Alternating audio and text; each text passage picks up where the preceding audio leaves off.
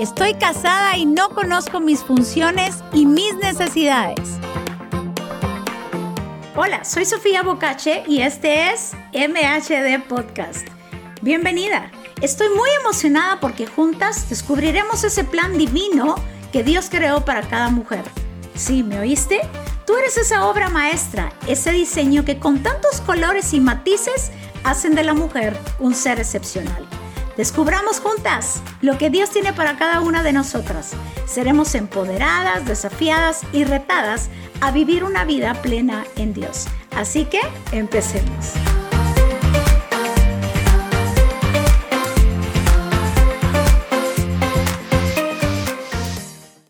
Hoy en MHD Podcast estaremos hablando acerca del matrimonio. Mm, ese tema que tiene tanta controversia y es que muchas veces desconocemos nuestras funciones. desconocemos nuestras funciones y también desconocemos nuestras necesidades. Creo que este mensaje nos va a ayudar a todas para podernos ubicar y para poder comprender que para Dios el matrimonio es muy importante. ¿Me escuchaste? Sí, Dios es el creador del matrimonio y Él nos dejó con diferentes funciones. Si tú ves a un hombre y una mujer, funcionan de manera totalmente diferentes. Dice las escrituras que las casadas deben estar sujetas a sus propios maridos. ¿Cuántas veces cuando leemos esas escrituras no nos gusta y pataleamos y empezamos a reclamar?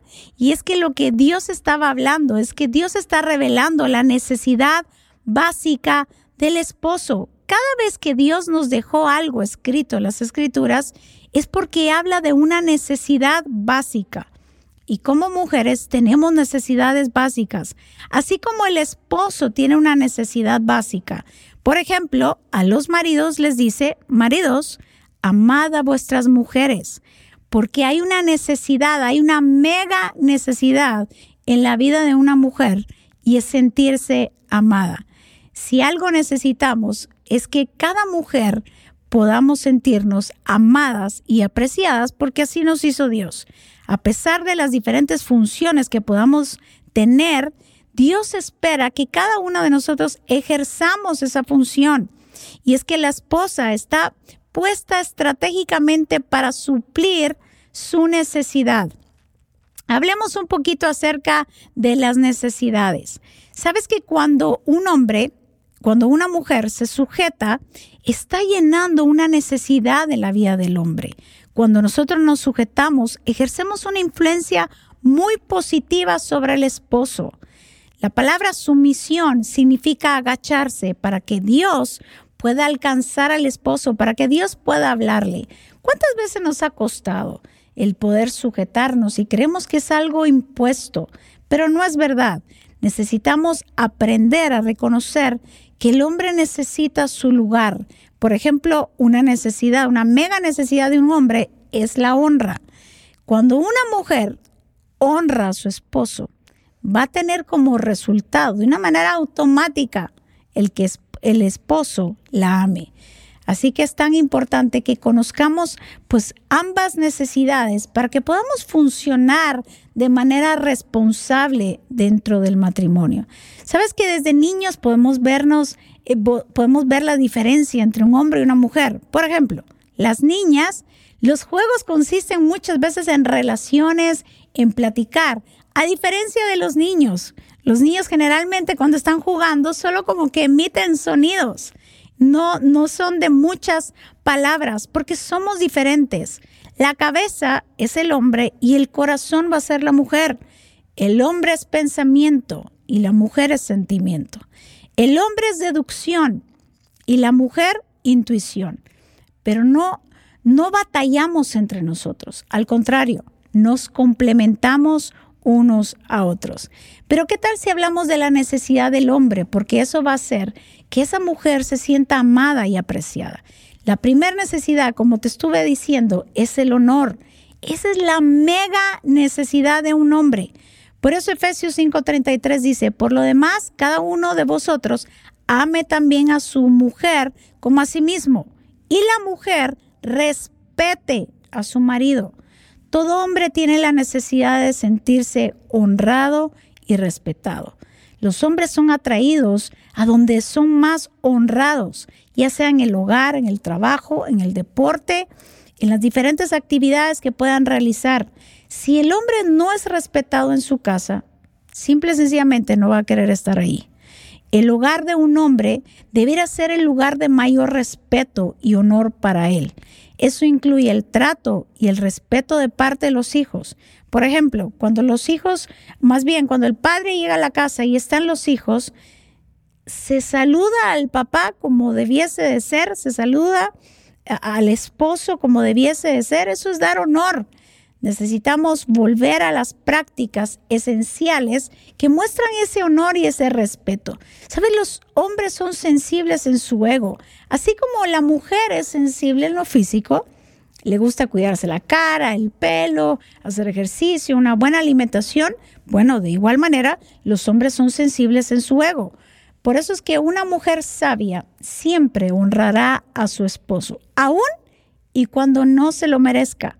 Cuando un hombre no es honrado, no podrá desempeñar el papel que le corresponde en casa, porque le falta algo, le falta esa necesidad para poder sentirse cómodo en su casa.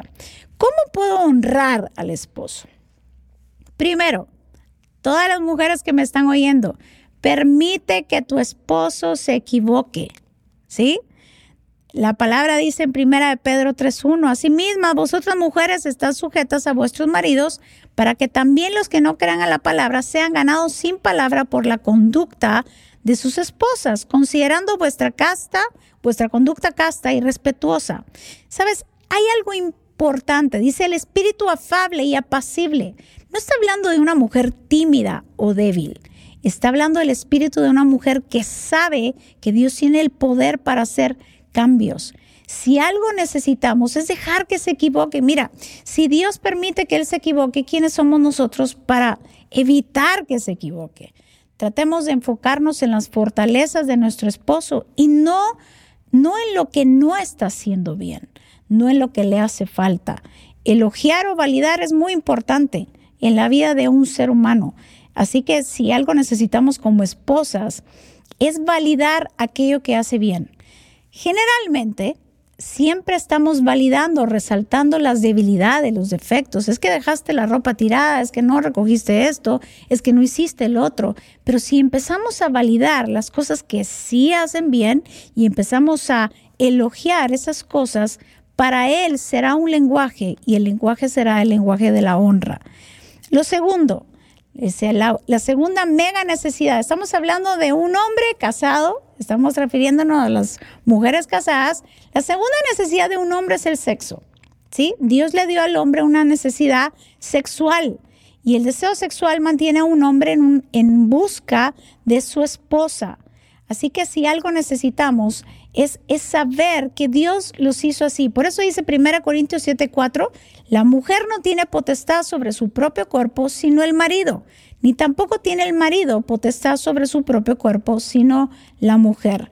Necesitamos saber que los hombres Dios los creó de esa manera.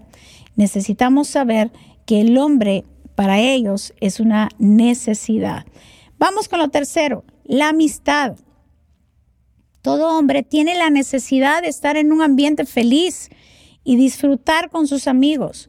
Y generalmente, escucha bien, casi todo hombre prefiere divertirse con su esposa.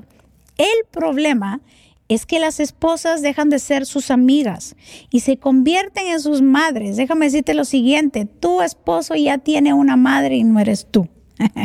Necesitamos soltar el control, necesitamos dejar de estar enseñando en todo lo que hacemos porque eso realmente no elogia, no hace que el esposo se sienta cómodo en casa. Si algo necesitamos ser, son ser amigas, necesitamos divertirnos juntos.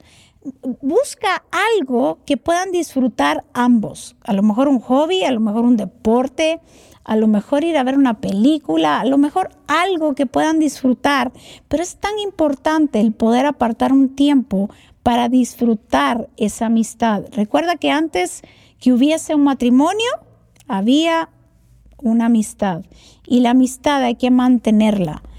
necesitamos incluso salir de nuestro propio mundo y entrar en el de Él, ver qué es lo que le gusta y poder compartir aquellas cosas que Él disfruta. Algo que necesitamos también es ser creativas. Vístete para tu esposo, no te vistas para tus amigas. Recuerda que Él se enamoró de ti divirtiéndose, divirtiéndose juntos y siendo amigos. Las escrituras nos dicen o nos enseñan, dice, gózate con la mujer de tu juventud. No dice con la vieja amargada. dice, gózate con la mujer de tu juventud. Sabes, yo he tenido varias experiencias. Me recuerdo una vez que fuimos al mar y yo de verdad no quería mojarme el pelo. Ya sabemos las mujeres, no quería mojarme el pelo y de repente veo a mi esposo que disfrutaba de las olas y el día estaba precioso, soleado y me decía, vení, metete. Y yo, no, no me quiero mojar el pelo. Me decía, vení, disfruta. Entonces tuve que hacer a un lado mis propios intereses y decir, está bien, voy a ir y voy a divertirme. Y me metí al mar y me empapé toda, me mojé todo el pelo y todo lo demás, pero pasé un momento tan, tan importante con mi esposo como amigos nos divertimos en el mar y aprovechamos ese momento que Dios nos estaba regalando. Sabes, hay, un, hay una frase que me gustó mucho que dijo Charles Bukowski, dice, el problema es que buscamos a alguien con, con quien envejecer y realmente hay, alguien, hay que encontrar a alguien con quien seguir siendo niños. Y es tan importante. Sal de la rutina, diviértete, haz cosas innovadoras. Deja, deja la formalidad, porque el matrimonio no tiene por qué ser formal, el matrimonio no tiene por qué ser serio. El matrimonio se puede disfrutar con risas, carcajadas y juegos que a lo mejor a ti te parecen ser infantiles, pero eso infantil produce y provoca que esa llama del matrimonio siempre esté encendida. Cuarto, la mujer necesita ser apoyo en casa. Sabes, un hombre necesita que su esposa mantenga la atmósfera en su hogar. O sea, que tu casa sea cómoda, que sea atractiva para él y la mujer es especialista en crear ambientes. ¿Sabes? No le toca a tu esposo la decoración, no le toca a tu esposo los detalles como poner una, una vela aromática o, preparar ambientes o preparar una bonita mesa donde se sienta este calor de hogar, donde se sientan estos detalles, donde se sienta esto acogedor que hace que, que una casa se convierta verdaderamente en un hogar que tu casa sea un lugar cómodo y atractivo para él, que él quiera estar en esa casa. A lo mejor y, no sé, llevas mucho tiempo con el mismísimo arreglo eh, en el centro de, de, la mesa de tu sala y lleva mucho tiempo y no lo has cambiado. Yo te animo, te exhorto a que lo cambies, que a lo mejor cambies de posición la sala o el comedor o que te inventes algo. Somos como mujeres Dios nos ha dado este don de la creatividad o a lo mejor lleva muchos años pintada del mismo color y a lo mejor le vas a aplicar un color diferente, nuevo, que va a traer esta frescura al hogar. Si algo necesitamos las mujeres es crear ese ambiente o a lo mejor ibas a crear una atmósfera romántica sin antes sin ser tan planificados, sino simple sencillamente le preparas una cena romántica o te preparas algo que, que él pueda ver que hay una mujer en casa. Por eso es importante que cada una de nosotras podamos prestarle atención necesitamos prestarle atención a todos, a todos esos detalles. Así que espero que te sirvan estos consejos prácticos que realmente, bueno, eh, Dios nos ha hecho creativas, Dios nos ha hecho con esta función y esta responsabilidad y, y sobre todo saber la necesidad de nuestro esposo, el ser amigas, el divertirnos, el salir de la rutina. Vamos, sal de la rutina, sal de lo de lo siempre establecido. Atrévete a hacer cosas diferentes. Atrévete a, volverte a reír con tu esposo. Vuelve a como, como eras antes, cuando eran amigos y se contaban las cosas, no como mamá que siempre vas a tener que regañarlo o corrigiendo. No, no, no, no. Tú no eres su madre, solo tiene una, ¿sí? Y no eres tú. Así que diviértete, diviértete con tu pareja, disfruta cada día, cada momento y haz de cada momento un recuerdo que valga la pena, un recuerdo que quede sellado y marcado en el corazón de ambos. Espero que puedas eh, pues usar estos tips prácticos para poder implementarlos en tu hogar y, y no temas, y no temas hacer cosas diferentes. Si quieres ver resultados diferentes, haz cosas diferentes. Dios te bendiga.